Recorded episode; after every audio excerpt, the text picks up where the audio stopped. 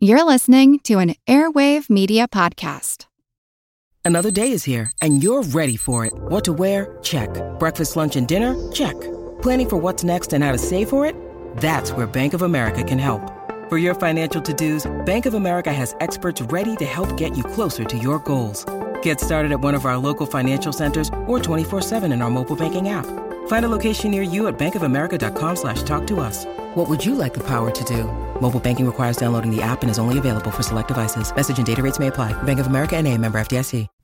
Planting native, local species is good for the environment, but what's the best way to find them?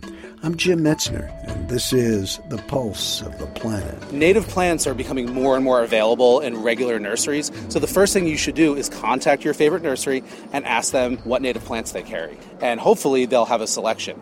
If not, I would recommend contacting your state's Native Plant Society. They usually keep lists of nurseries in the state that carry natives. David Mizejewski is a naturalist with the National Wildlife Federation and the author of the book Attracting Birds, Butterflies, and Other Backyard Wildlife. Pretty much every state has a native plant society, and these are groups that are working on conservation of native plants in the wild, but a lot of them also help encourage this whole idea of gardening for wildlife with native plants. If you can't find native plants at your nursery, you can always go out and get a seed pod from a native plant growing in the wild. Obviously, you want to leave some of those out there in nature so the plants can reproduce and the wildlife will have food out in nature. But if you take one or two seed pods, you can cultivate those at home and plant them in your own yard, and then you'll have the native local ecotype, which is even better. If you're going to go collect seeds in nature, you really want to make sure that you know what plant you're getting because what you don't want to do is be propagating invasive non native species. They're basically ecological weeds,